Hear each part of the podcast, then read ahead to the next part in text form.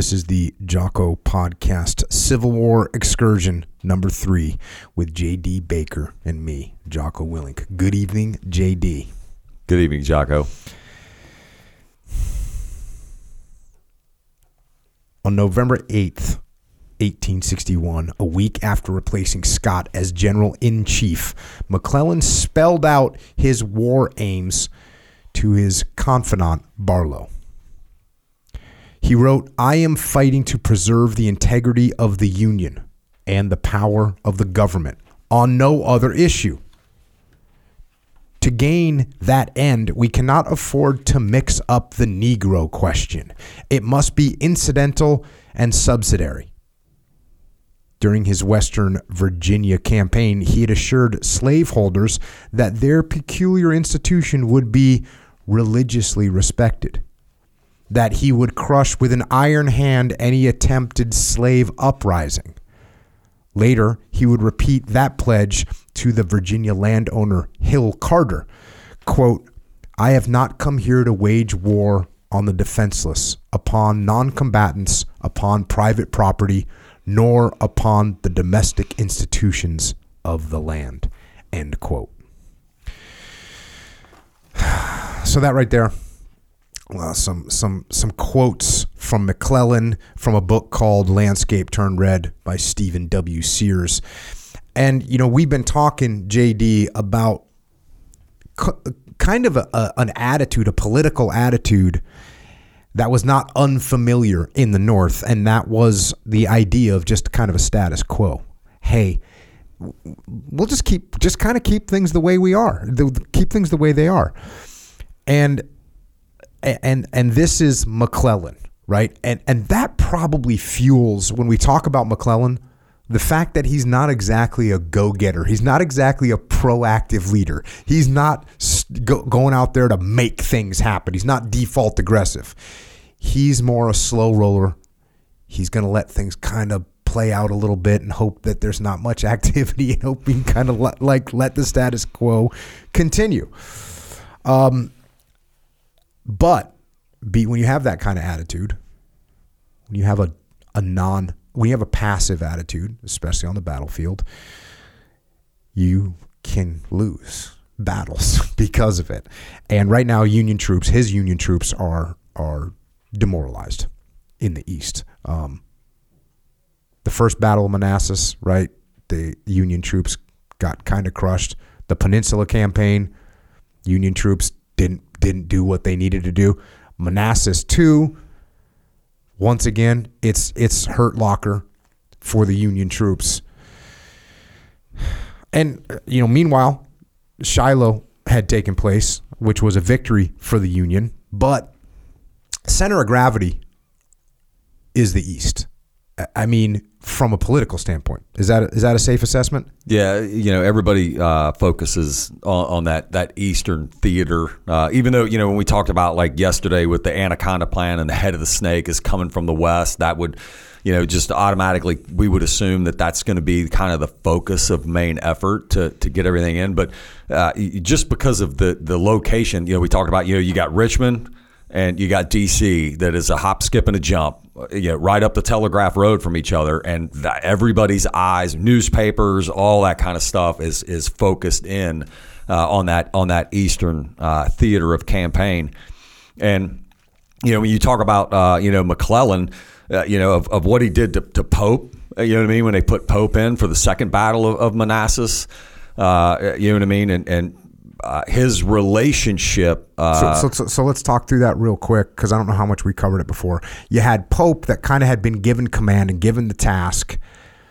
They start coming. They start kind of losing the battle, and McClellan is in a position where he could provide troops to support Pope and maybe turn the tide of that was Manassas too. And McClellan doesn't do anything. Uh, yeah, and you know, so as as Pope's going to come over, Pope's coming over from the west. Uh, so it's even uh, you know of, of today. If, if I was going to use it, uh, whether it's in the military, you know, with Navy and Marines, you're either East Coast or West Coast.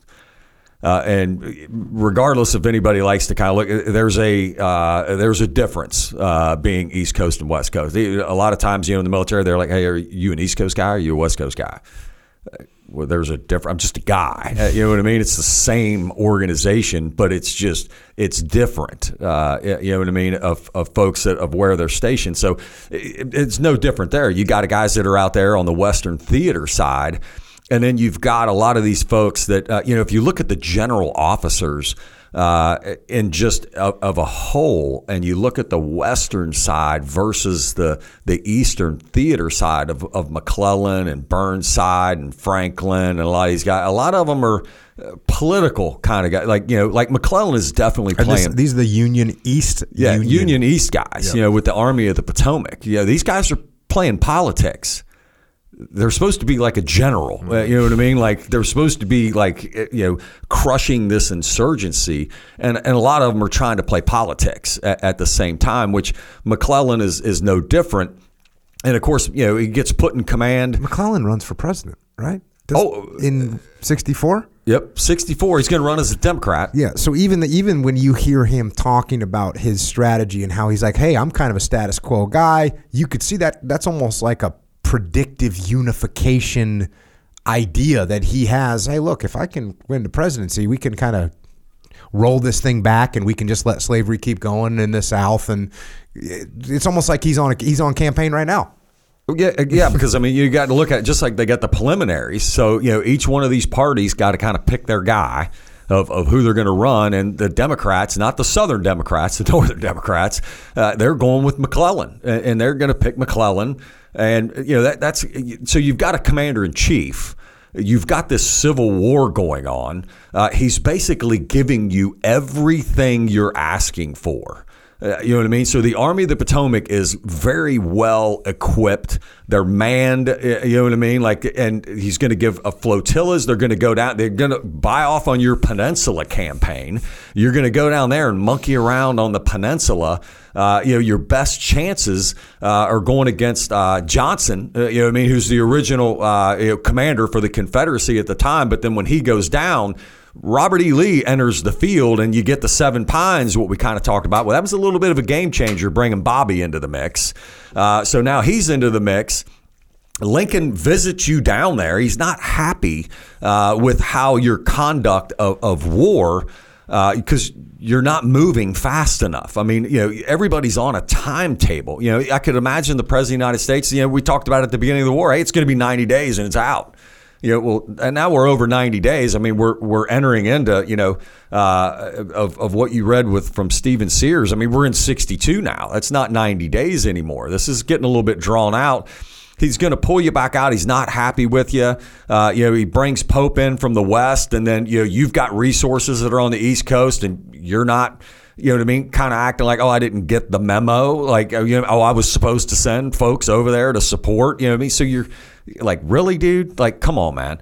Uh, and then you get put back in command, and it, it's basically Lincoln really doesn't have anybody else. Like, who who else do I have? I mean, you spoke of Shiloh, and the first day, like we talked about, you know, with Grant. I mean, he runs a yard sale down there. The the Confederates definitely, uh, you know what I mean, had the opportunity to crush that entire army. I mean, when even when you read out of uh, uh, Company H uh, of the privates are like, why are we stopping, man? Like, you know what I mean? Let's roll these dudes. When the privates are thinking that, you know you screwed up bad. Uh, uh, yeah, uh, and and then you got Buell comes in with the Army of Ohio, and then the next day, uh, and and look at the difference of commanders. So Beauregard takes command, launches a letter prematurely claiming victory. And then here comes Buell and Grant. And you got two of them, and both of them are like, the only thing we know what we're going to do tomorrow morning is attack and they're going to push them all the way back, and then they're going to lose Corinth, uh, Mississippi, uh, you know, along the way. So there is that that Western.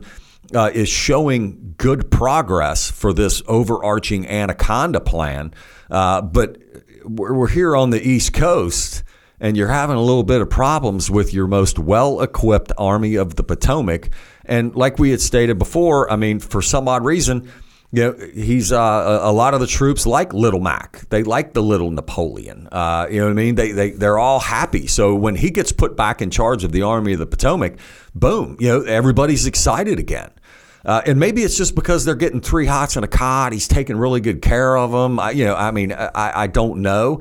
Uh, but now the relationship between an army commander and the and the president of the United States of Abraham Lincoln. I mean, it's it's not a good relationship to have. I mean, I, I couldn't imagine. So so when when McClellan gets put in command, he's actually taking over. Is it correct to say he's taking over?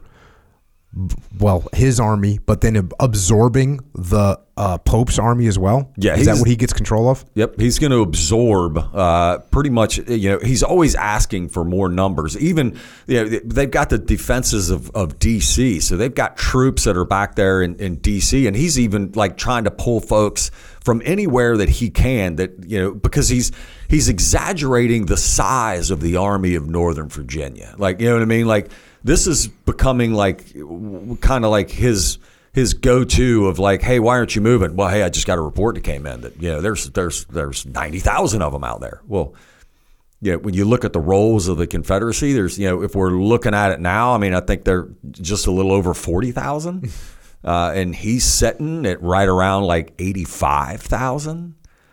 Uh, and then if you look at the equipment, like if you were going to do like a like a junk on the bunk between like a, a, a private soldier with the Army of Northern Virginia and then, and then like a private from the Army of the Potomac, like I, you know, the the the guy from the Confederacy is going to show up and he's got like a gun, and that's, he doesn't even have shoes on. You know what I mean? Like the guy's got nothing. Uh, you know what I mean? Uh, they're just kind of showing up with what they got. You look at the Army of the Potomac; they've got everything. Uh, You know what I mean? They they get they get the kitchen sink. Uh, with what these guys, I mean, it's the industrial North. So you know what I mean. You could only imagine uh, of the two, and that that's kind of you know Lincoln's kind of looking at this of like, man, the Confederacy seems to be doing pretty well, and like it's not they've got the industrial North backing them with you know contractors and just you know everything that they want they get. They're doing more with less, and you can kind of see that Lincoln's like it's the leadership. Now, when it comes to leadership, you got McClellan, and you know, first of all, I'll say this: it seems like you know I'm always talking about the fact that you need to think strategic at all times. You know, you need to think long term. It seems like McClellan is thinking so long term that he's thinking about his presidential run. you know what I mean? Like, hey, you need to worry about winning this right. What's going on right now? Which so that's a problem. The other thing is when you've got a bad leader it's very hard to overcome unless the bad leader kind of knows maybe he's not the best leader and he's got some subordinate leadership that's good. I've saw that many times in the SEAL teams. You get a maybe a platoon commander is not the best platoon commander, but he's got a great platoon chief. It- it- and he and as long as he says, you know what, I'm I'm not the best at this job, but my platoon chief's really good. Hey chief, how do you want to do this? Hey chief, why don't you run this? Hey chief, I'm all ears. Then then it, that platoon's going to do great. It's, it's going to do great. But if you have the arrogant leader that doesn't know what he's doing, and he's got an experienced platoon chief, but the arrogant platoon leader isn't listening to his subordinate leadership, it's going to be a disaster. So for McClellan, it's not like McClellan doesn't have some ca- competent and capable leaders in subordinate positions, right? I mean, he's got some kind of studs underneath him. Yeah, uh, and, you know, and, and when you look at, I mean, you know, he's got, you know, McClellan. He's a West Point grad. Uh, he was, you know, he's a Philly guy, uh, so he was born in Philly. Uh, you know, goes to West Point. I mean, he he, uh, goes to, fights in the Mexican American War. Uh, he's down there with the guys. Uh, you know, he comes back out, gets into railroad. I mean, the guy's an intelligent person. You know, I mean, he's he's white collar America. I mean, the guy he's he's he's doing well for himself. Um, and but yeah, when you look at the at the difference of a of a leader, like he doesn't like have like a council of war. You know what I mean? Like eh, probably the only other subordinate that he even like has any kind of conversations with is like Franklin. You know what I mean? Some of the other ones, but if you look at the roster of who he's got on the team, now of course, like we know more now uh, about like who's on his roster than the rest of. But they were all West Point guys. I mean, you know, uh, we had talked earlier. You know, he, I mean, he's got Hooker uh, that's in there. You know, he's got Meade that's in there. He's got Reynolds in there. I mean, he's got Hancock. I mean. These are some capable guys, uh, and he's not even like bringing them in to even ask them what they think. Yeah, the old Council of War. All that means is listen to the people that are on your team. Like, like listen to what they have to say because they might have some ideas. They might see some things that you don't see. Doesn't seem like too much to ask there, McClellan. Uh, yeah, and you know, we, we kind of talked about a little bit about you know in the last one we talked about Jackson, you know what I mean, and Stonewall, and how he you know if he he didn't like he, he did a lot of the same thing. Like he kept he was very close hold with a lot of his plans because you know he had trust issues. Uh, but the difference is is like if if you were going to put like McClellan. McClellan is like one of these guys that you know you got to run around with a flamethrower, man, setting his ass on fire to get him to do stuff. You know, when you look at a guy like Stonewall Jackson, you got to run around with a bucket of water, man, because that dude's on fire. Uh, you know what I mean? He's just and he's going to win. Uh, You know what I mean? So when you're looking at the difference uh, of the two folks, you know, you, Lincoln is trying to take a flamethrower, you know what I mean, and and put some fire under McClellan's ass. And he's gonna he's gonna he's slow rolling because yeah he's yeah he's got a long term plan. I want to get on the Democratic ticket. You know what I mean? I want to run for president of the United States, and you know, and we'll just play status quo. We'll just keep the union. We'll all be here, and you guys just keep doing what you're doing. Uh, and you know, so that uh, that excerpt that you read out of the book, uh, "Landscape Turned Red" about McClellan, I mean, that that's, gives you a really good insight of what this guy's mindset's like. So you know, when you talk about like aligning with the boss to make sure you know you got the boss, you got all these folks that are up there that. uh, You know what I mean? Like they're they're going to deal with this issue of, of slavery in the South, and then you've got a, an army commander that's he's not on board with the plan. Yeah, that's that's really goes back to like an extreme ownership. If you don't believe in what you're doing, then you're not going to make the effort. You're not going to be able to overcome the obstacles that you face. It's just not going to happen. And, and here you got this guy that like literally doesn't care. You know, he's just hey, we just want to keep the union together. You want guys want to keep having slaves? Cool. I'm I'm fine with that. We just want to keep the union together, and that way I can be president. this guy so unaligned. So September 1862. Uh, up until this point, the battles are taking place in Virginia. Lee wants to get the fight out of Virginia. Uh, proximity wise, Maryland looking pretty good. let's get let's get this thing up into Maryland. Um, and and Lee comes up with a plan, a plan on how they're gonna they're gonna make this move to take the fight out of Virginia up into Maryland. And he and he writes out pretty detailed order. Uh, kind of a famous order. It's become a very famous order. It's order 191 from General Lee. And I'm actually going to read through this thing cuz I think it's a good example of how the how these individuals, how these leaders are communicating to their subordinate leadership, the kind of thought process they're going through.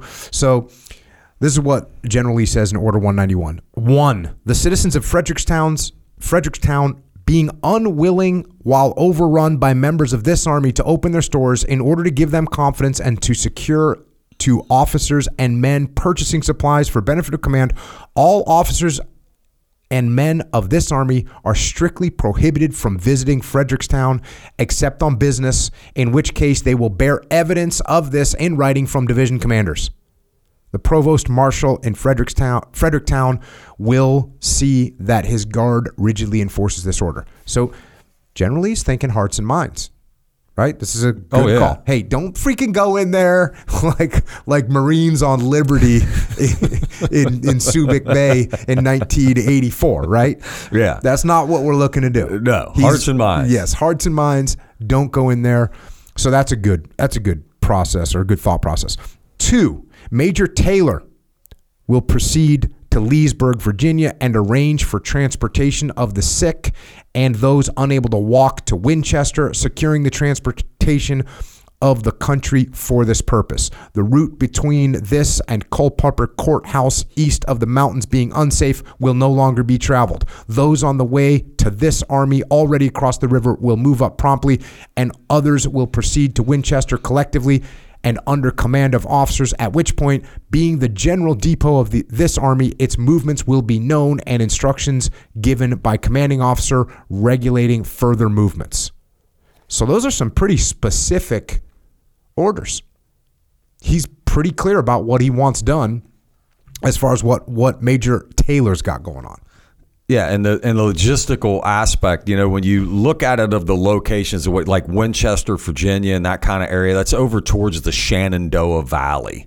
Uh, so when he's looking at that, a lot of folks like the the North really doesn't figure out until later on in the war that when you look at the Shenandoah, that is what we consider the breadbasket of the Confederacy meaning that that's where logistical trains are going to come out. And even still to this day you know when you head out of winchester and you go down through the shenandoah towards like uh, you know um, charlottesville virginia kind of area that that area is just virginia farmland. So it becomes the breadbasket of the Confederacy, and, and he's basically telling them what route. So that, you know, there's nothing that says in there about like the Telegraph Road. So if you're looking at it today to kind of visualize where you're at, is like Shepherdstown, West Virginia, and you can there's a way you know for the Potomac River. There's certain ways. Potomac is a it's a it's a that's a huge obstacle.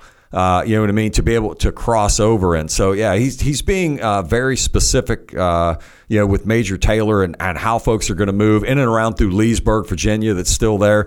And, you know, we have to imagine. Uh, of these folks moving in and around that area in Virginia, people have been operating in that area prior to us even being a country. Uh, you know what I mean? Yeah. Like these roads have been established. And, and just to add in, when you talk about like he's going to go into Maryland, remember we talked earlier you know, Maryland's a slave state. So, you know, you win hearts and minds and you sway the state of, of Maryland, there's a possibility you could get some Southern sympathizers and you could beef up your numbers and start recruiting out of Maryland, which there are folks from Maryland that stand up and fight for the Confederacy. Uh, so it's a split state. Yeah, uh, yeah. So that's, yeah. that makes the, the hearts and minds even more important oh, because huge. it's a semi permissive environment. You might get actually end up turning. Yep. Uh, three, the Army will resume its march tomorrow, taking the Hagerstown Road. General Jackson's command will form the advance and, after passing Middletown, with such portion as he may select, take the route towards Sharpsburg, cross the Potomac at the most convenient point, and by Friday morning take possession of the Baltimore and Ohio Railroad, capture such of them as may be at Martinsburg, and intercept such as may attempt to escape from Harper's Ferry. So, again, I, what I like about that order is he's given a lot of leeway to Jackson, right? Hey, however you see fit, whatever portion you select, he's given a lot of leeway. The broad commander's intent is pretty clear, but he doesn't really care specifically how Jackson gets this part of it done. Yeah, he, he he's going to give. Uh, you know, uh, Robert E. Lee is is you know he's got two corps. You know, second corps is Stonewall Jackson. You know, first corps, uh, we're talking about Longstreet. So he's going to be one of the players that's going to be introduced, you know, coming in today. So he's got, he fights two corps. Uh, and, and he, you know, there is not a leash on Jackson. Uh, and, and he's just going to broad, broad. Yeah, I'm, I'm the same as you. The one, it's like, you know, just select. He may select you know what I mean? And take the route towards Sharpsburg and cross the Potomac at the most convenient point. Yeah. And you compare that with the previous one where he's talking about Major Taylor and he's like, hey, the route between this and Culpeper Courthouse, he's talking about a specific building. Yes. And meanwhile, he's telling Jackson just, hey, you know, wherever you think it's cool, go ahead and get some. You yeah. know, wherever you want to cross it, sounds good. So that that massive amount of trust that they have built up allows for some real decentralized command. And you can see Lee modulating the amount of direction he's giving based on the trust that he has in the people that he's working for. Again, this is another interesting thing about this order. Uh, number four, General Longstreet's command will pursue the same road as far as Boonsboro, where it will halt with reserve, supply, and baggage trains of the Army. So there's Longstreet. We talking about Longstreet right now? What do you, do you want to talk about Longstreet? We're, just, we're talking about him. Should we talk about him? Uh, uh, yeah. Uh, you know, uh, James Longstreet, uh, again, uh, he's he's a West Point grad. Uh, went to West Point. Uh, he was born. He's a, born in Georgia, but raised in South Carolina. Hey, just spoiler alert for for people like this guy what, that we're talking about now. You, you've probably heard of Jackson, Stonewall Jackson. You definitely heard of General Lee. Longstreet, you if you if you're familiar with the Civil War, you heard of him. But if you're not that familiar with the Civil War, you might not have heard about him. But he's going to play all kinds of pivotal roles in all kinds of situations, and he's gonna he's got some he's a massive part of this Civil War story. So just that's why JD's given a little more detail on Longstreet. He's a very uh, prominent character in this story. Yeah, and uh, you know, and Longstreet is he's a he's a competent commander. Uh, you know, I mean, for for working with uh, with Robert E. Lee. But if you if you're looking at you know of the two corps commander of, of however Robert E. Lee came into to this uh, that fell into his lap, it, it's almost like a yin and yang. Uh, you know what I mean of Jackson and Longstreet. Uh, they have you know they have different views on things. Um, and and not anyone is, is right or wrong or indifferent. Uh, they just they go about things differently, and Lee knows this and and uses it to the advantage. You know what I mean? Of like, okay, well, why is he sending Jackson? over towards Harper's Ferry and giving that leeway? Why is he keeping you know Longstreet close hold? Uh, the one thing about you know when you look at you know we talked a little bit about the Army of Northern Virginia when you've got two corps Robert E. Lee does give like a lot of latitude to both commanders because he can't keep his army together. They're like two huge sharks that are literally eating the landscape as they move. They're not like the Union that'll just go into camp and just have all the provisions just come into camp. The Confederacy can't operate that way. So he's got to keep them separate, but then close enough to where if he wants a decisive move, these guys are going to giddy up and they're going to get there quickly. Um, just to expand on what you just said, because this is a huge point. so we know that the we know that the union is industrialized and they're producing things and they can do things like run trains and logistics. So what you're saying is when the Union Army sets up camp somewhere, they can just sit there because they're going to have food and and materiel sent to them through organized logistics trains based on really the logistics trains that are pre-existing just from the nature of life in the north. The confederates they don't have those pre-existing logistics trains. They don't have that focus either. So what the confederate army does is it forages off the land. And they go in with i mean these are 20 30,000 people with how many horses? How many? If you got a if you got a corps, how many people are in Jackson's corps?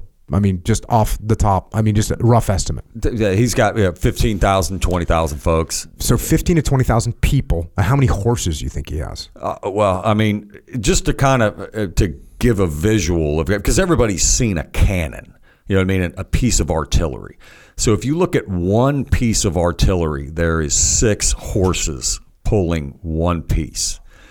Then behind that, you know what I mean? So each artillery piece, you've got the caisson and then you've got an ammo chest. So there's another six horses and six horses. So if we do our, you know, quick math there, you know, I'm at 18 horses. Well, of course the lieutenant gets a horse. Uh, you know what I mean? So now we're at 19 horses. You know, the army moves off of, you know what I mean, a, a horse and a mule. And, and when you look at the difference, just to elaborate a little bit more to kind of, you know, in the industrial north, if you're just talking about like hooves of, of animal, you know, it's going to move these armies. Uh, in the industrial north, they're like, well, how, how do you make a horse? you know, you got to get a mommy horse and a daddy horse, and they got to really, really like each other. You know what I mean? And then, you know, a, a few months later, you know what I mean? You're going to get this foal and it's going to run around for a couple of years. The first couple of years of life, just running around trying to kill itself. Uh, you know what I mean? And then you got to train this thing. Uh, you know what I mean? So basically, if, at the onset of the beginning of the Civil War, if you look at it from 61, by the time they've got like horses, if you're going to try to make horses, because that's just what the North does, they just make stuff. Well, you can't make a horse. What they have on the ground at the start of the war is what they're going to finish with so what do they do in the United States government? They contract. They send contractors and they just scour the landscape and they're going to buy anything on four legs. And you know what I mean? And mules, they're going to pay any amount for a mule. Uh, You know, because it, it's better than a horse. You know, the difference between a horse and a mule, a mule asks you for his resume. You know what I mean? It's not just going to just blindly follow you around. Like a mule is just smarter than a horse. In the agrarian South, if if you want to be like if you want a horse, you got to bring your horse. And then when you get there, the quartermaster's like, okay, yeah, hey Jocko, there's you and your horse, and he he gives you fifty bucks. Here's fifty bucks for your horse. You know, what I mean, we just bought your horse. Now go ride it around. Well, then you go into the first battle and your horse gets shot and it's dead. Next thing you know, the quartermaster shows back up. Hey Jocko, man, where's my fifty bucks? What do you mean? Well, I paid you fifty bucks. What'd you do with my horse? Well, it got shot and killed. Well, you better get another horse to give me my fifty dollars back. So you know what I mean. So in the agrarian South, at the beginning, you know what I mean. They're uh, on the cavalry side, of course, they're better capable. Uh, you know, because you're looking at the industrial north, you're looking at a lot of immigrants uh, that are coming in that just don't ride. Uh, so when you're looking at the difference of these two armies, uh, it's just it's a it's leadership wise of how you're gonna how you're gonna have the ability to operate is going to be very different uh, between the two. Um, when you look at, at going back in with Longstreet, uh, Longstreet prior to the war, again, he was a West Point grad. He ended up, uh, he's one of, you know, a lot of folks don't know, but James Longstreet was in Ulysses S. Grant wedding. Uh, you know what I mean? They went to school together. I mean, they're friends. It doesn't matter. You know, when they went to school together, there wasn't like a, a North and a South. They were just West Point grads. Uh, and Longstreet was like he was like one of those guys that like everybody wanted to be around. You know what I mean? He was a really likable guy, uh, and he ended up becoming really good. I mean, if you're in somebody's wedding, like Yeah. dudes, you're tight. Yeah.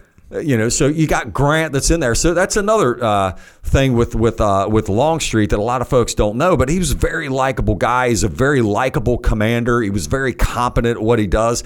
But this is the Army of Northern Virginia, and he's not a Virginian. You know, so uh, you know, but still, you know, Robert E. Lee, you got Stonewall Jackson, and Robert E. Lee called him uh, Longstreet his nickname. He was his old war horse. Like he was just like, you know, he was very consistent, you know, and consistency's accuracy and leadership. You know what I mean? With as far as like with James Longstreet. So, you know, when you're looking at those two commanders, so Longstreet and Lee, when you're talking about this command with four, so basically Lee's gonna, you know, he is gonna be in trace with Longstreet. Jackson is going to run independent operations towards Harper's Ferry, and, and that's where you come in with with uh, four. But when you look at it of the two commanders, yeah, they're yin and yang, but the end result, they both get the job done. They're both competent commanders. Yeah, and then and then you as a leader or Lee as a leader, he's got to look at and like you said, he utilizes them, kind of plays them to their strengths, right? I'm gonna take Longstreet, who's the you know the the more, for lack of a better word, the more squared away. Hey, I got this. I oh, you want me to set up camp? You want me to run the what does he have? The reserve, the supply, the baggage trains. Like that's that's Longstreet's personality. Meanwhile, Stonewall Jackson's like, hey, you're gonna go, go get it. And so Lee understands their personalities. And just to wrap the thought uh, on the logistics, so since the South doesn't have great logistics, they're they, and they've got all these horses and all these men. They're eat they're foraging off the land.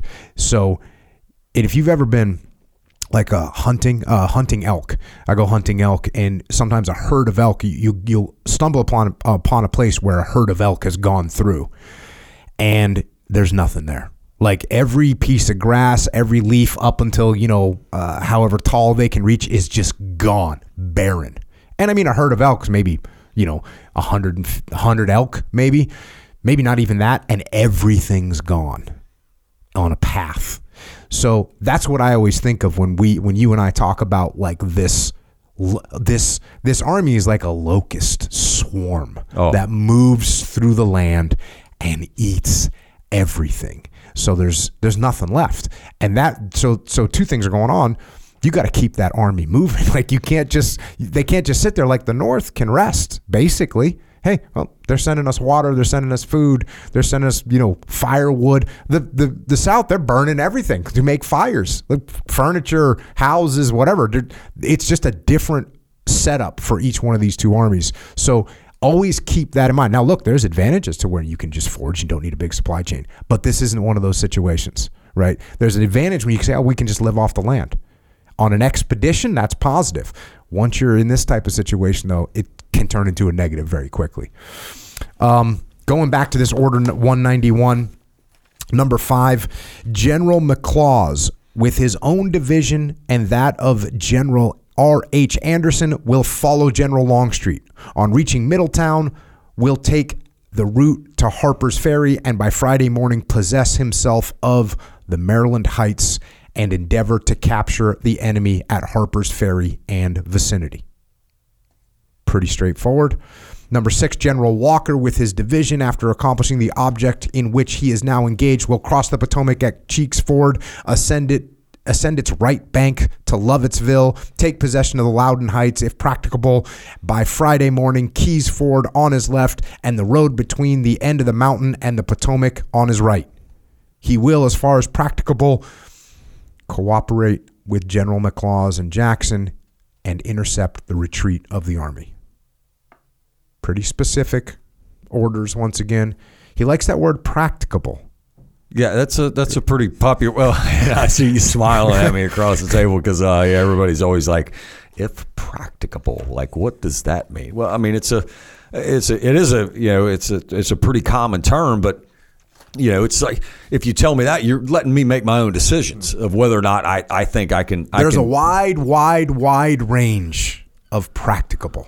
yes. Uh, there's a wide range of what's practicable. If I ask you to do something for me, if it's practicable, does that mean, you know, if I say, hey, g- g- pick me up a steak from the store, if it's practicable, you're like, okay. Well, you go in there and there's uh, the steak is four bucks. And you're like, hey, cool, get Jocko two steaks. You go in there and the steak's 30 bucks. You're like, that's not practicable. I didn't tell you what was practical or not. So it's kind of your decision. Yeah, I'm making It's up to you. Yeah. So there's some vagueness to that word. But then, you know, everybody always kind of like, if I know that, like, okay, well, Jocko really wants that steak, and if I, I bring him like a piece of piece of fish, like he's gonna be pissed. you know what I mean? So it's like, ah, maybe I better crack out that forty bucks, man, and go ahead and get the steak because I know that's what the boss wants. Yeah, and so I guess what we end up with here is if I ask Jackson for a steak, I'm getting steak. Like he doesn't care if he has to slap around the, the cashier. Like we're getting steak, right? Yeah. Maybe if you ask someone else, perhaps uh, General Walker, and I don't I don't know too much about General Walker. Maybe he's the kind of guy that you know he's yeah he's going to make the call. Maybe maybe not. I mean, if you ask McClellan for a steak, you better you better get the the white wine ready for for fish, right? Because you're not getting steak. Most likely, he's not going to bring you. It doesn't seem practicable to him. Right. So it's a big word. Yeah. Uh, Going to cause some issues. Uh, seven. General D.H. Hill's division will form the rear guard of the Army, pursuing the road taken by the main body. The reserve artillery, ordnance, and supply trains, etc., will proceed will precede General Hill. And number eight, General Stuart will detach a squadron of cavalry to accompany the commands of General Longstreet, Jackson, and McLaws, and with the main body of the cavalry will cover the route of the army, bringing up all stragglers that may be left behind.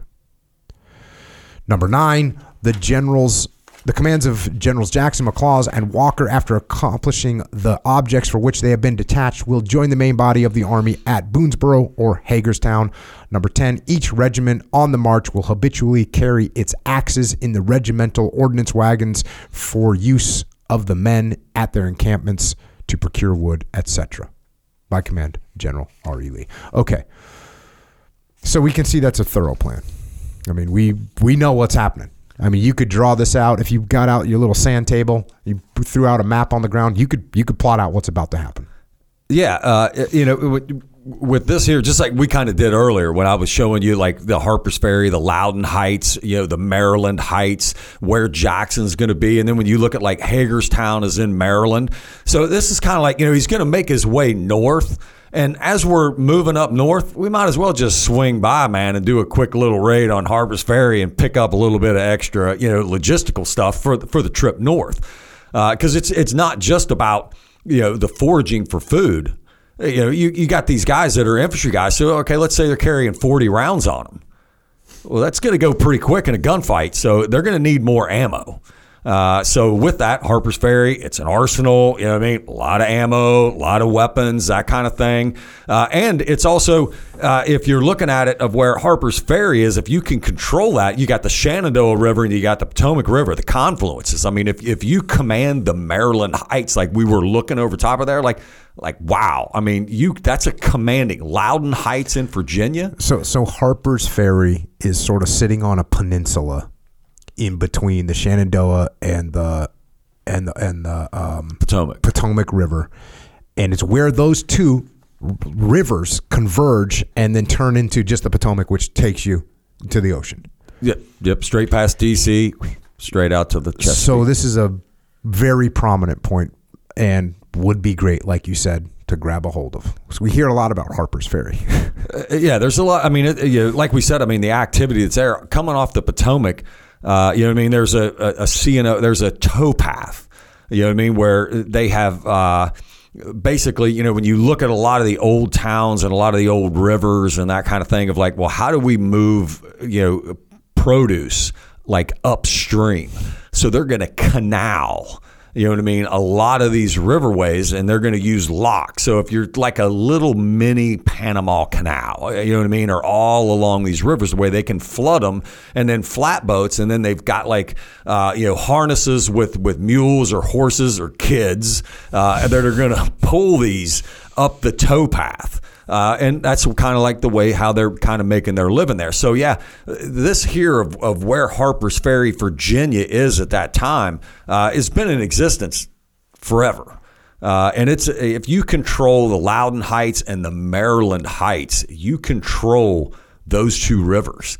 And it also, if if Robert E. Lee controls that, and looking at anybody coming up from the Loudoun Heights or up through Maryland, it's also securing his logistical lines of crossing over the Potomac and now into that western part of Maryland.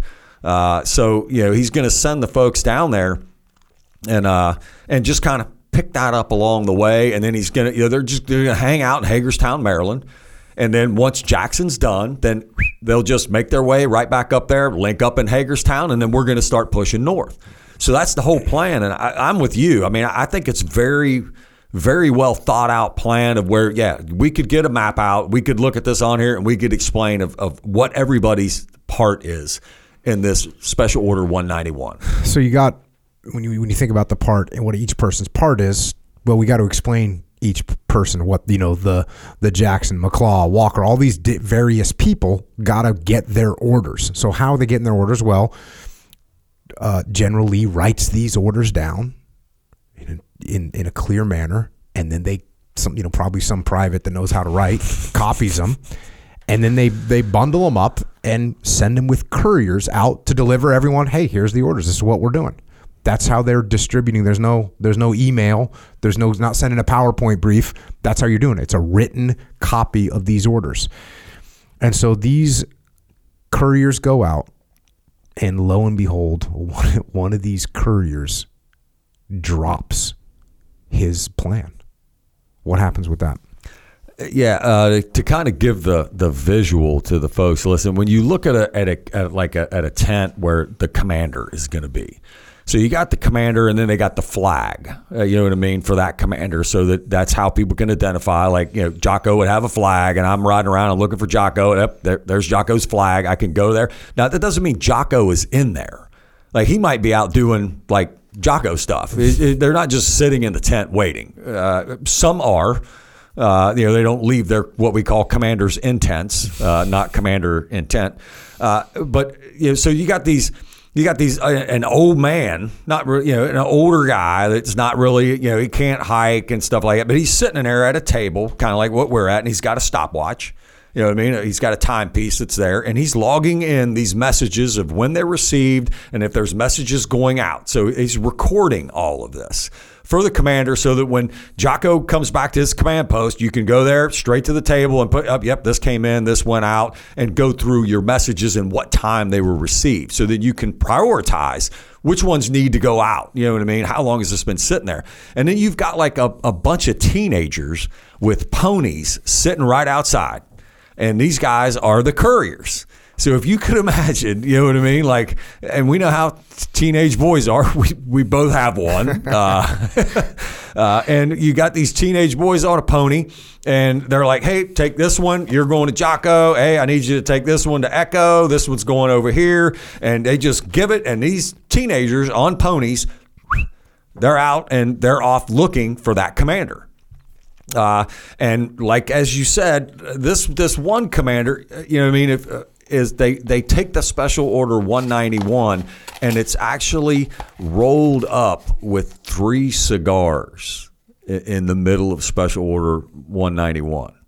Uh, and you know the, the teenager just gets it. You know he's not old enough to smoke yet. Uh, you know what I mean? So he gets it, puts it in his little satchel, uh, and and off and away he goes. Well, as he's going, uh, you know it, it's the it's the typical teenager. He he left his satchel bag is not secure. Uh, and as they're you know riding along, out falls special order 191 with three cigars wrapped around it. So a union guy picks it up. What's he excited about? well, one, it's an enlisted union guy. You know what I mean? Because it's just like you know they're out there walking along. If you're hiking, you're kind of looking at stuff, and you're like, "Oh shit, man, look at that." You know what I mean? They see this thing wrapped laying on the ground. He picks it up and he's like, dude, three cigars. you know what I mean? And like takes the the whatever the paper is, wrapped, throws it off to the side. Dude, I got three cigars. I mean, it's pretty bad. Like tobacco is like a big deal, uh, especially for northern folks, because where's all the tobacco? It's in Virginia. You know what I mean? So for these guys up north, they're not getting tobacco anymore. So this this dude's stoked. Well, then one of the other guys is like, yeah, what's on that paper there? Huh. Well, this is interesting. I think we need to like we better push we this up We the better chain of push this up the chain. So let's just act like there was like one cigar. and we keep the two, send up the, and so it, that special order 191, it makes its way to the commander, General McClellan. So McClellan gets the entire battle plan from General Lee, line by line. He knows what's going to happen.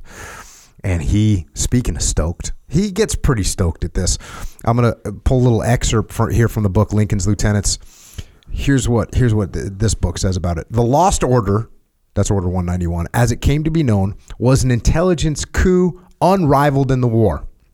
That McClellan fully realized what fortune had awarded him is evident in the exuberant telegram he sent at noon that day to the president. Quote, I think Lee has made a gross mistake if the plans of the rebels remain unchanged. I have all the plans of the rebels and will catch them up in their own trap if my men are equal to the emergency. He closed with a, a pledge We'll send you trophies. so McClellan thinks he's got this. He's he thinks he's good to go. Um, but McClellan's a weird guy, man. Yeah. He's a weird guy.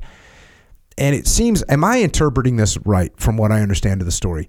It sounds like he's a guy that he doesn't tell his subordinates that he knows what the enemy is going to do, almost as if he wants everyone to think that he's just a brilliant commander. It's like if you, you know, had the opposing teams, you know, in football, you had their playbook and so you started set. You didn't tell your team. You didn't say, "Hey, I have their playbook. That's why we're going to do this." Instead, you just say, "Hey, over here, you know, set up on this side, and when they call this, do this."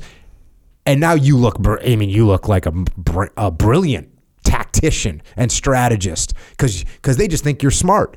Was he trying to pull that off? I mean, was that was that what happened? Yeah, yeah, I mean, from the from the readings that I get, that's exactly you know he gets this order and he's reading it over, and it's it's almost like you know like I, I think in the book he talks about like he he alludes to like Franklin like a little bit. It doesn't tell him he's got the order, but just kind of like giving him a little you know, a, a little, uh, you know I mean, teasing him a bit about like, you know I mean? Hey, I, I, this is going to be good, man. Like I, I, have got a plan for this and, and it, it's all going to be me. I mean, it's like, like, like you said, like we're, we're strolling through the locker room and we find the other team's playbook and I'm the head coach and, you know, like the, the, the water boy brings me this book of like, hey, coach, like, look what I found. You know what I mean? And it's Bobby Boucher, and he gives me the book, and he's not really, you know, smart of a guy.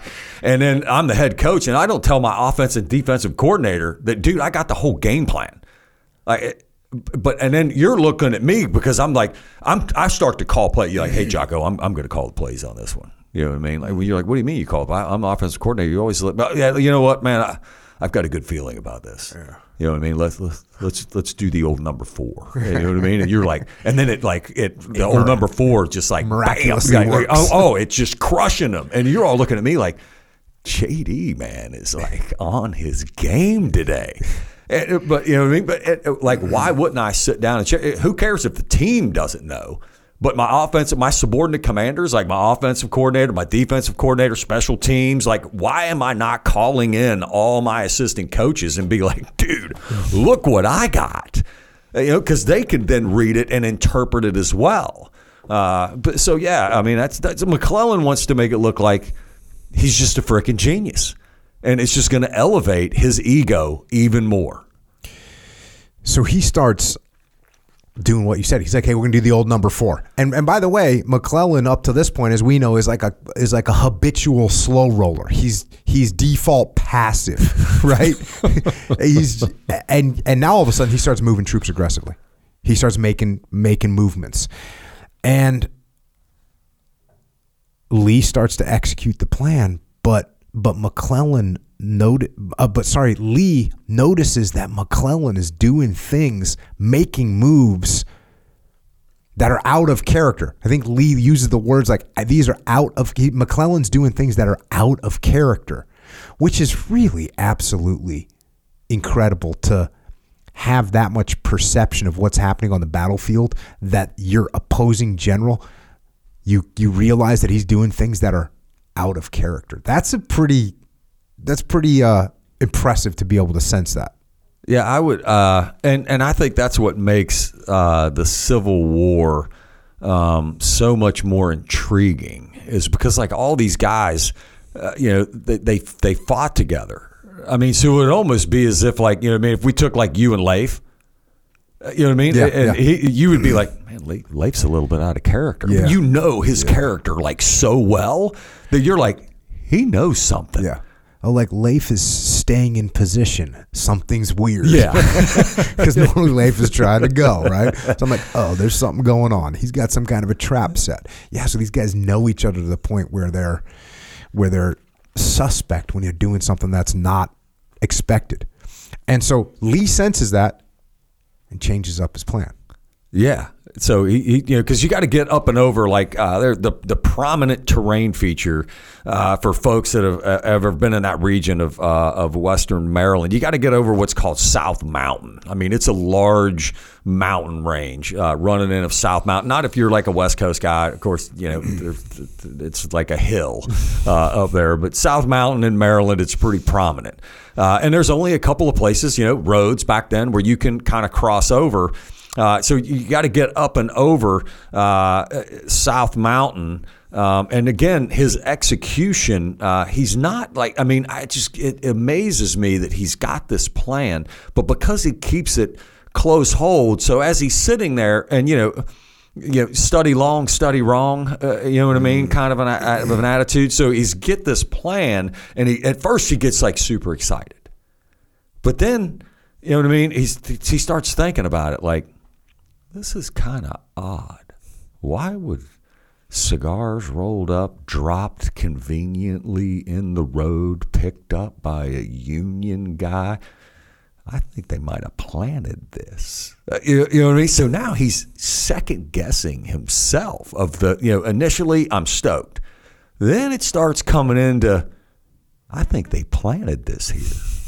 So you know, I mean, now, it, so that's causing him again. So instead of like being like, "Bam, I'm on it," now he starts second guessing his own this own order 191. Is it legit? Like, is this legitimately? Did they put this down here to lure me in? Uh, and so he second guesses. So now he's going to slow roll, and because of, of of his actions, it's giving time for Robert E. Lee to be able to start sending messages because you know I mean we read the one order 191 like Jackson and these guys are gone. They're over at the Loudoun Heights they're up the Maryland Heights they're hitting Harper's Ferry. Uh, you know if you look at it, Hagerstown I mean uh, of even of Sharpsburg Maryland it's over 14 miles away now I know like a lot is like you know in today 2022 14 miles is not a lot. Mm-hmm. you know what I mean? You know carrying all your stuff on your back uh, you know what I mean and moving 14 miles and you're going to try to get like 15,000 people to move you know 15 miles that's a lot. Especially as you're already moving down and you're you're taking control because there's the, the, the beginning of the order Jackson and them are, are taking Har- Harper's Ferry. You know what I mean? They're, they're becoming successful you know what I mean? So they're, they're, you know, they surrender Harper's Ferry. Jackson's got it. And then the next thing you know, like Robert E. Lee is sensing of like, dude, Little Mac is like, he's out of character. Something's up. And he immediately sends a note to Jackson. Like, hey, dude, you know what I mean? Finish up what you got going on down there, man. I need you to, you need to make your way up here to Shepherdstown uh, because now Robert E. Lee is he's he's got Longstreet, he's got one of his corps, but just like we kind of talked a little bit earlier, you know what I mean? He needs to get his armies together. I mean, I think what were the numbers on here? It's like eighty five thousand versus forty thousand. So if you you know split the forty thousand in half, you're kind of sitting up there with twenty thousand. Those aren't good odds. Uh, you know what I mean? And you're doing an away game.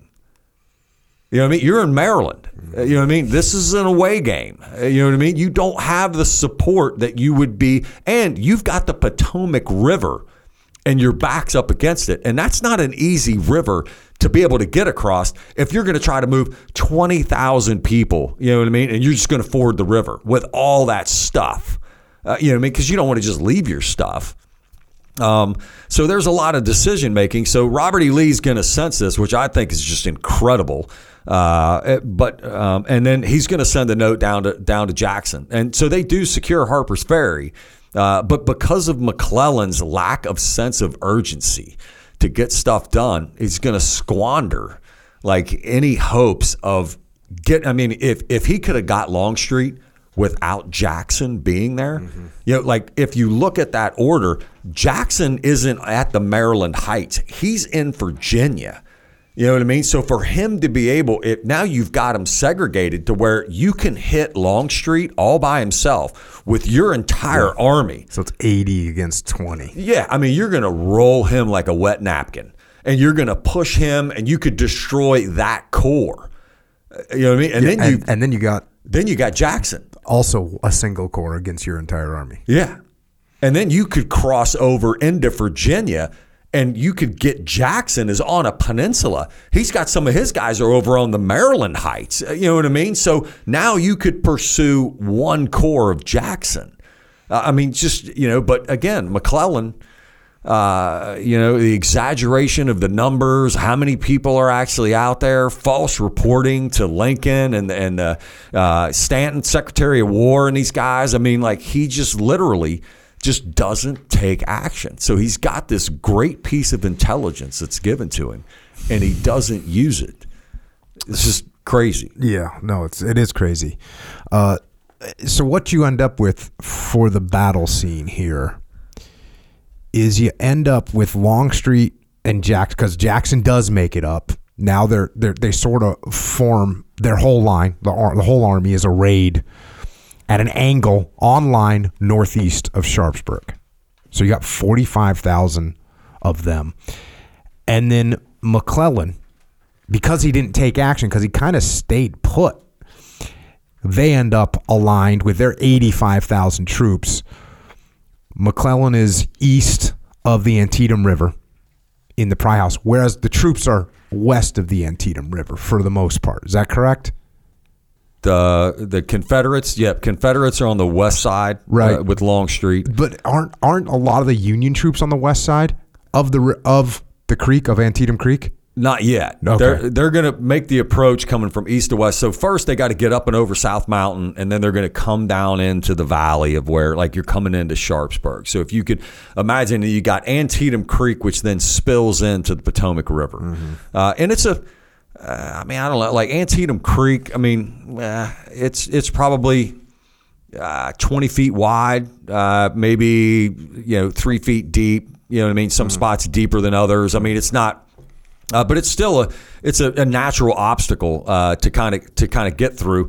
And so first, you know, they got to get up and over South Mountain, and of course, Robert E. Lee. There's going to be the battle up there of try to get through these passes to to get over. And and Robert E. Lee is just he just needs to slow him down. He needs to give time for Jackson. He needs to get his army back up there. Uh, so Jackson, uh, just like you had said, just uh, just uh, a little bit northeast of Sharpsburg, there's a little church that the church still stands this day.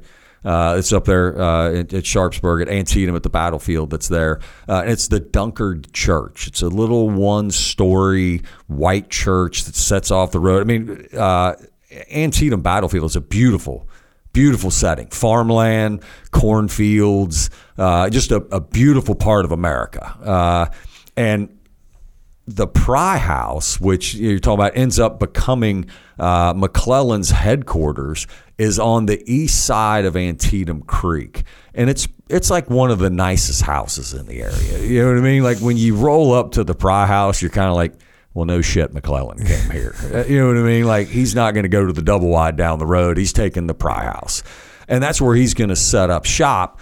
Uh, and at, at, this time, you know, you got Longstreet and and and Lee are are over there, you know, over by the Dunker Church. Uh, and you, if you could imagine these, uh, you know, Maryland rolling hills of farmland with little pockets of, of wooded area. Uh, you know, so you know through there you'll hear through the books of like the East Woods, the North Woods, the cornfield, the sunken road. Uh, it's just like little pockets of farms that are out there uh, right outside of Sharpsburg. And uh, and so he sends the note, and Jackson, you know, being Jackson, as soon as he gets that that note from Lee of like, hey, dude, hey, diddle diddle, get your ass up here. So Jackson immediately turns over command to a subordinate to finish up operations going on there at Harper's Ferry. And Jackson gets on Little Sorrel. It's his horse. It's his favorite horse. He's got a couple of horses, but Little Sorrel's like his favorite one. Uh, just you know, Little Sorrel used to be fully stuffed in the basement of VMI. Like you could go there and pet Little Sorrel. Where is it now? I, I don't know if they got rid of little sorrel. Uh, like when I was a kid, you could pet the horse, but you know, now the last time I saw little sorrel, he was behind plexiglass because you could imagine all the kids petting it. It kind of looked like a like one of those uh, like those bald cats, but it was like a big bald cat. So he gets on little sorrel and makes his way up to uh, uh, up to Sharpsburg, and when just, just to to kind of you know, give the idea of Stonewall Jackson and the Army of Northern Virginia. So you got all these privates that are with, you know, First Corps and they work for Longstreet. Great guy. But these privates that are out there on this, you know, this this formidable line of defensive posture that you were kind of talking about, some of the privates like look down and over and they see this dude coming up on a horse, and one of the privates, they're like, dude, it's Jackson. and they're hey, and, and so they turn and they yell down the line, hey man, everything's good. Jackson's here. well, it's just Jackson. He doesn't have any infantry with him but just the morale of not even his own corps is lifted just because Jackson's there. I mean, that's that's the kind of uh, if you're looking at, at like a, a, a leader uh, in an organization, you know, you probably you know through your time, you know, just like with me in the Marine Corps, there's always like that one dude that shows up, and like everybody just kind of gets excited because you know, uh, you know, he's here. Yeah, uh, that, that's what Jackson uh, brings to, the, and of course, as soon as they get there, you know, it's it's Lee and Longstreet, and they're they're gonna they're gonna have a discussion. H- how's this gonna roll? Uh, because if you look at Antietam Creek, uh, you know what I mean. Antietam Creek, there's there's three bridges. You know what I mean? Because like I said, I mean it's not a, it's not a big creek, but you're going to have to use bridging. You're going to have to find a ford. Like again, we're talking about moving artillery, logistics, that kind of stuff. Yeah, infantry wade right across it. But when they run out of ammo, You know what I mean? They're going to need a logistical train. So you know, you, you got so you've got the the lower bridge, a middle bridge, and an upper bridge, and it's going from you know the lower bridge is down closer towards the Potomac River, you know, towards the south. The middle bridge uh, is just right down from the Pry House. It's an easy straight across. Uh, it's the it's the shortest distance between the two armies is the middle bridge, and then you've got an upper bridge uh, that's going to have to take you up and around. It's a little bit farther of a movement to get around, but you're going to end up coming out on the north end of the battlefield. You're going to be at the north, moving south. So that's kind of what uh, McClellan is is the predicament that he's in. Is okay. Well, which bridge am I going to use, and then what's my battle? How am I going to you know, fight this battle? Uh, and again, it, it's all McClellan. And once he makes camp at the Pry House, he stays at the Pry House.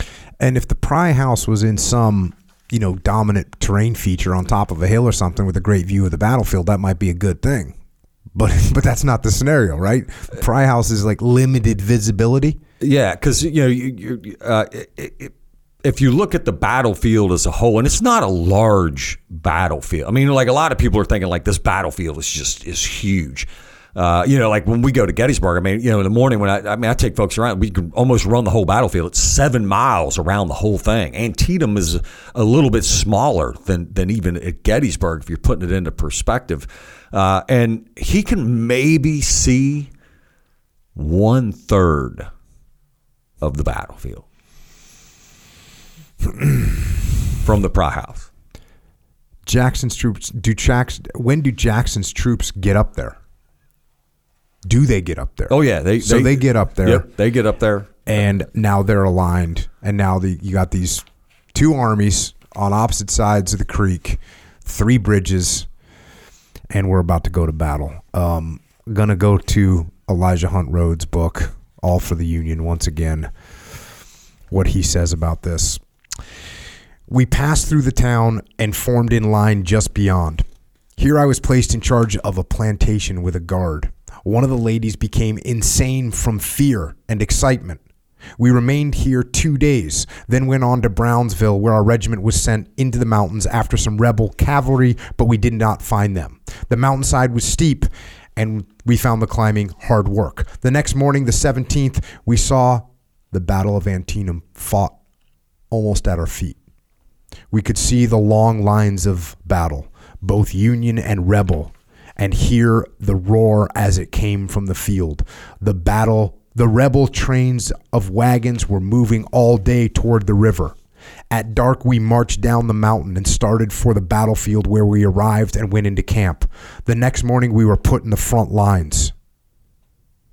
I have never in my soldier life seen such a sight. The dead and wounded covered the ground. In one spot, a rebel officer and 20 men lay near a wreck of a battery. It is said Battery A, 1st Rhode Island Artillery, did this work. The rebel sharpshooters and skirmishers were still at work, and the bullets whizzed by merrily. At noon, the rebels asked and received permission to bury their dead and the firing ceased for a while but commenced again in the afternoon. The 2nd Rhode Island was ordered forward, and we charged up a hill and, driving the enemy away, took possession.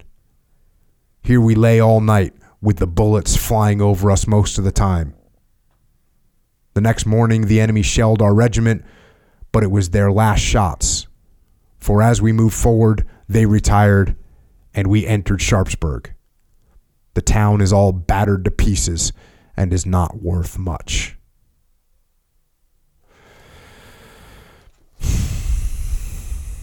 So, is that the first time we've read from from All for the Union? I think it is. Uh, yeah. Elijah Hunt Rhodes. This guy started off as a private in his regiment and ended up the commander of his regiment. And just an incredible book. You got to get it. You know, it's it's so great to have first person accounts of these things. So, All for the Union by Elijah Hunt Rhodes, the Civil War Diary and Letters of Elijah Hunt Rhodes. Uh, you can see that this this type of combat, you know, when you get entire entire groups just wiped out by cannon fire, this is a nightmare. Um the middle bridge. So what is what is what is it that he decides to do? What is it that um, McClellan decides to do? He's got he ends up not using the middle bridge. Yeah, he's gonna. Uh, yeah, to, to give it you know a, a, broad brush uh, for folks when you know if you're looking at the battle, we we explained that the three bridges. You got the Antietam Creek. Uh, so and you know when you look back at even uh, with McClellan of how he fought at the peninsula, you know we talk piecemealing. Uh, you know what I mean? Not you know congregation. So you're going up against and and uh, you know we already talked about the the numbers. Uh, you know there, he definitely has a superior advantage uh, of numbers over the Army of Northern Virginia. Uh, and he's still going to keep some of his guys back in reserve. So, you know, for the overarching schemes, he's got uh, he's got Hooker and Mansfield. Uh, you know what I mean? Both of them. Uh, Hooker actually does really well at at this battle of Antietam. Mansfield, you know, spoiler alert, he gets killed. Uh, but he's going to send those two folks up to the upper bridge. They're gonna they're gonna leave and they're to go all the way out and around. And it's not uh, too far. It might be like maybe. I mean, I've walked it numerous times. Uh, it's you know, it's it's less than seven miles. You know what I mean? But you're going to go out through the countryside uh, so and the and the the uh, the ability of the Confederate to have eyes on you, they're not going to have eyes on you. Like you are far enough away to where you've got land mass and terrain cover to, to hide your movement uh, coming around. So he's going to send Hooker and Mansfield out and around. They're going to end up over in the, the North Woods uh, area uh, of the battle. So they're going to be on the north end of the battlefield, coming from north down to south. Uh, if you're looking at, at how they're going to see the Confederacy uh, on the extreme left uh, of the Confederacy lines is going to be Jackson, and then on the right, because when Jackson gets there, he just ties in to Longstreet's left flank. And, and they're going to run across an expansion of like I, I, told you. I mean these are these are cornfields. These are this is a farmland, uh, and when you, I mean, it's from the Dunker Church, uh, you know, it, just being there is just unimaginable because they're going to come out of the wood line and then you're in like, you're in like cornfields, but it's those rolling hills to where, you know what I mean? Like nobody's shooting at you, not necessarily yet, but when, when you're in range, you're behind folks that are again, you know what I mean, at, at a, at a, at an advantage uh, to where you're moving, they're not stationary, and you got you're coming in for movers, uh, and they are going to lay the wood uh, to Hooker and Mansfield as they they're making their approach uh, towards Dunker Church. Uh, at the lower bridge, McClellan thinks that okay, I'm going to send these folks around. They're going to hit them from the north, pushing north to south. But I want to be able to not allow the Army of Northern Virginia to escape. So I'm going to take Burnside. Uh, you know what I mean? Another one of his commanders, and he's going to send Burnside down to the lower bridge. Uh, and from the lower bridge from Dunker Church, like if we were standing there, you can't see where the lower bridge is. Uh, but the lower bridge down there of what is now named Burnside Bridge, which is probably not a good thing to get that bridge named after you because of what Burnside did at that bridge. Uh, the terrain that's there, it's almost as if you could you come across from the south heading north, and you you drop down into where you're onto the creek, and then the bluffs just go straight up uh, over top of. The, so it, it's going to be difficult to gain access to to that bridge of the lower bridge, and of course the Confederates have to have eyes on uh, those bridges. So basically, Robert E. Lee, when you're looking at like the lower bridge to keep eyes on, because he can't just not have anybody down there, he's going to l- use it as more like kind of like an economy of force. Uh, he knows that the focus of main effort, we got to deal with this threat coming from the north. We got to deal with Hooker. We got to deal with Mansfield. But because of the terrain advantage of the Confederate side, they can use an economy of force that's up there and just with marksmen and rifles. And they're like, are these guys really going to try to come across this bridge? So the Burnside Bridge, just to just to reiterate, you got this bridge coming across, and it basically as soon as you get across the bridge to the western side where the Confederates are, there's a steep incline. Oh, it's steep. And so now you're going up against the terrain You got channelized area coming across the bridge, and then when you get across, you're not safe because now you got to get uphill, and you got plunging fire from Confederate marksmen and Confederate riflemen. So that's what that's what Bernstein, Bernstein, Burnside is up against. So how does that play out? Yeah, so you know, it, to try to visualize, so there's like a there's a little ridge line that's just over where Burnside kind of sets it, and they're in cover. Uh, and then when you drop down off of this hill to start heading to the bridge, like it's it's like a it's almost like if I was gonna you're running across the football field before you even get to the bridge. Flat, open, no trees.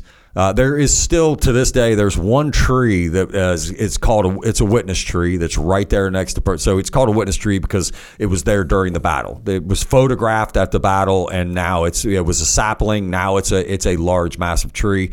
Uh, so there's not any cover to get to this bridge. So you got these folks that are just like literally you're you're coming down from cover and you're completely exposed and it's like running across a football field. It's that flat.